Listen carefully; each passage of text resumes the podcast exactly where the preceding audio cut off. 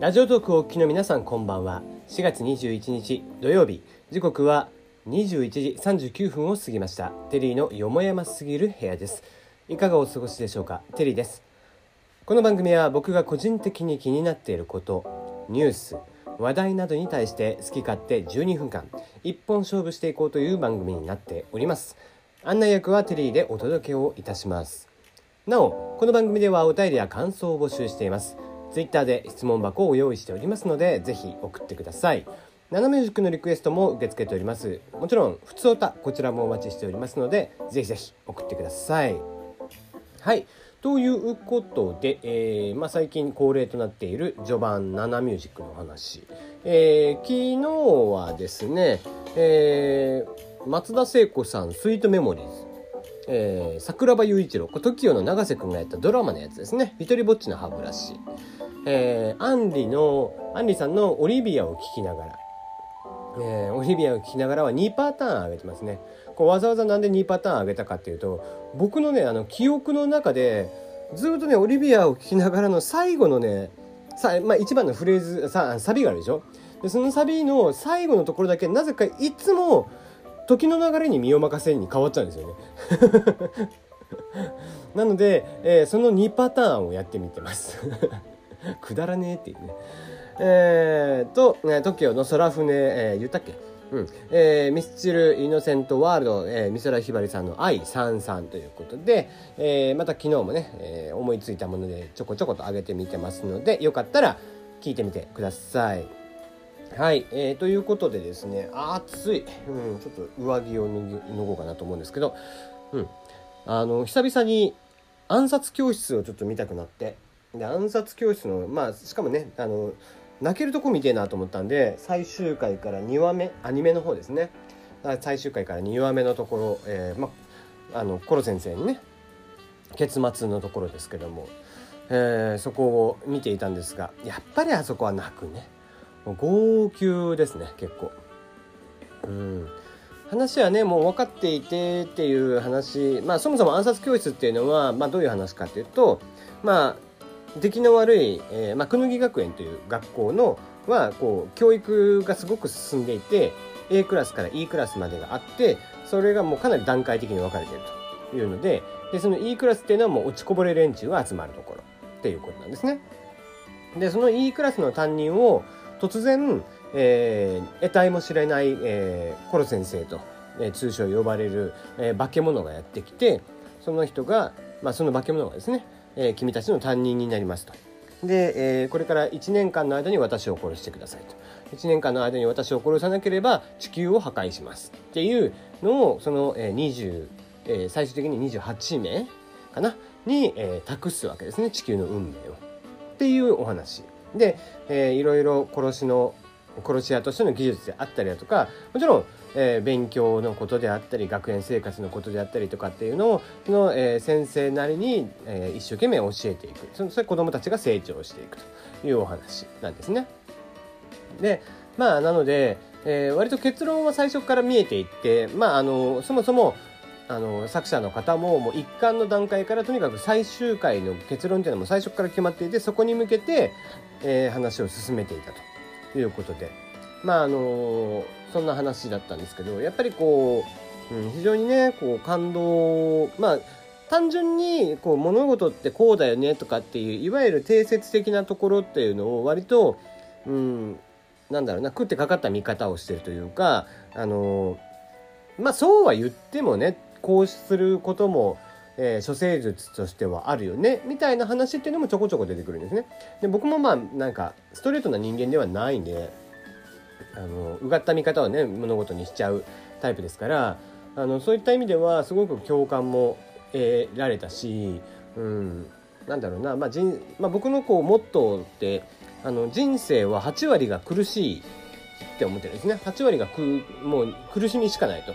でその 2, 2割残り2割をどうやって楽しむかっていうのを僕は考えてるタイプなんですね。うん、そんなね例えばねあのお仕事行ってとかってして帰ってきてとかってなってくると、まあ、起きてる間の時間を考えるとさやっぱ8割ぐらいはしんどいんだと思うんだよ人生って。で残り2割の、えー、ところでいかにじゃあ人生を楽しんでいくのかみたいなのが僕の中のテーマなんですけども割とそのテーマに結構近しいというか、うん、こうなんだろうな夢見る時はなんとかなるみたいな話は全然しないで、えー、やっぱりそのそれにためにはどうしなければいけないとかっていう話が結構、えー、話の中でもあって非常に面白い作品なんですがそんな中、まあ、あの最終回付近のもうほんと泣けるシーンだけ見てたんですけど もう一人でボロボロ、えー、38歳の独身おっさんが、えー、ボロボロと泣いていると。いう感じでございました。うん。まあ、機会があったらですね、まあ、ちょっとアニメも40、計48話かな。えっ、ー、と、2クール2クールでやっているはずなので、ちょっと長いですけども、まあ、あの、ぜひ見てみてください。はい。あの、殺せるといいですね。っていう、あのフレーズが聞けますのでね。はい。えー、ではもう一個。えー、演芸グランプリに出て、この間ね、出てたんですけど、志らく師匠、立川志らく師匠のね、えー、演芸グランプリに出た時の、えー、死神を見てたんです。うん、やっぱすごいですね。うん、あの、まあ、演芸グランプリ今回初めて、えー、志らく師匠が出ていたというのは聞いてたんですけども、それをね、えー、見ていて、そしたら、えー、志らく師匠が登場ということで、まあ、あのーやっぱりなんだろうな何をかけるのかなとあの落語の場合にはかけるっていう言い方をするんですね今日は何をかけようかとかっていう言い方をするんですけどもその何をかけるんだろうなと、まあ、7分間にその落語の、えー、醍醐味を濃縮しましたみたいな、えー、触れ込みがあって、えー、その中で話をするんですけども。えその中で僕が大好きなね、死神という、これは昭和元禄落語真珠という僕が何回も話をしているアニメが、大好きなアニメがあって、えー、それでもテーマになっている話なんですね。うん、その死神というのがまあ結構その昭和元禄の中でも大きなテーマになっているというので、えー、まあ、その話をしていたと。うん、まああの志らく師匠に関して言えばそのえー、昭和元禄落語真珠、まあ、非常に好きで見ていたようなんですけども昭和元禄落語真珠の石田明さんが、えー、オーディションの時に居残りという落語と、えー、死神という落語、えー、どちらか好きな方でもいいのどちらか好きな方を3分にまとめたテープを送ってきてくださいっていうのが昭和元禄落語真珠のオーディションだったんですって。でその時に非常に参考にしたのが志らく師匠の死神。なので作中では、えー、アニメの中では死神を十何分とか話すところもあるんです。でなのでもうほぼほぼあのちゃんとこんなに落語をしてる作品っていうのはないって言われてたぐらいあのしっかりと一席設けるんですけど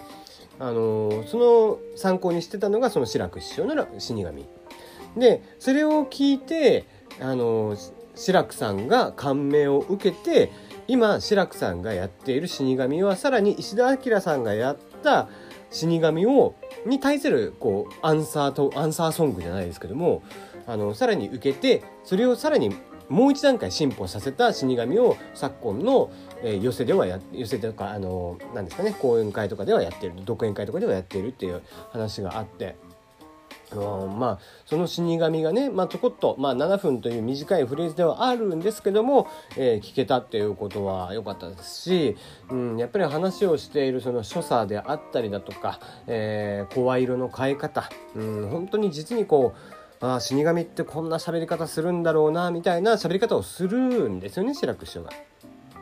その辺りの凄さっていうところも、えー、堪能できると思います、えー、YouTube とかでもね上がってますので、えー、立川志らく死神と検索かけていただけるとまあ30分ぐらいのお話にはなりますけども、えー、聞いてみてもらえたらいいんじゃないでしょうか。かなり引き込まれる話にはなっています。はい。まああのー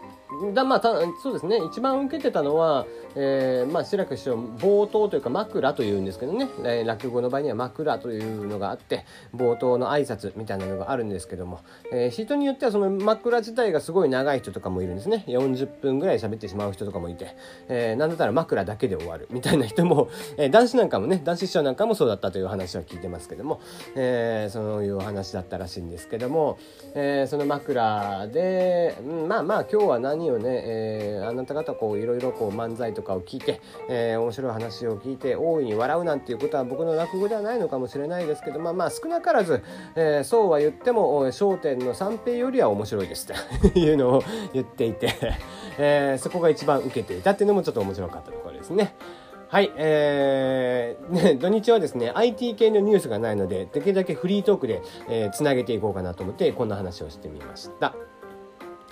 えー、ネトラブさんから、学校に炎を操る能力者がいるとは、お前は風を操る能力者か。カレー作りがはかどる平和すぎる特殊能力学園漫画ということで、えー、ツイッターの方でですね、えー、ある漫画家さんが学園プラス能力者というコメントとともにツイッターに漫画を載せていたそうです。で、まあ非常に画力も高くて、あこ、えー、この方何やってる人なんだろうな。僕ちょっと初めて見る方だったんですけども、で、その人が挙げたのがですね、えー、まあ炎を操る能力者の方と、えー、風を操る能力者の方のお話なんですけどもね。なんか、えー、セリフ的にはね全然こうバトルものみたいな話なんですけども結果としてですね、えー、その3000度の熱を操るっていうことで火を起こせる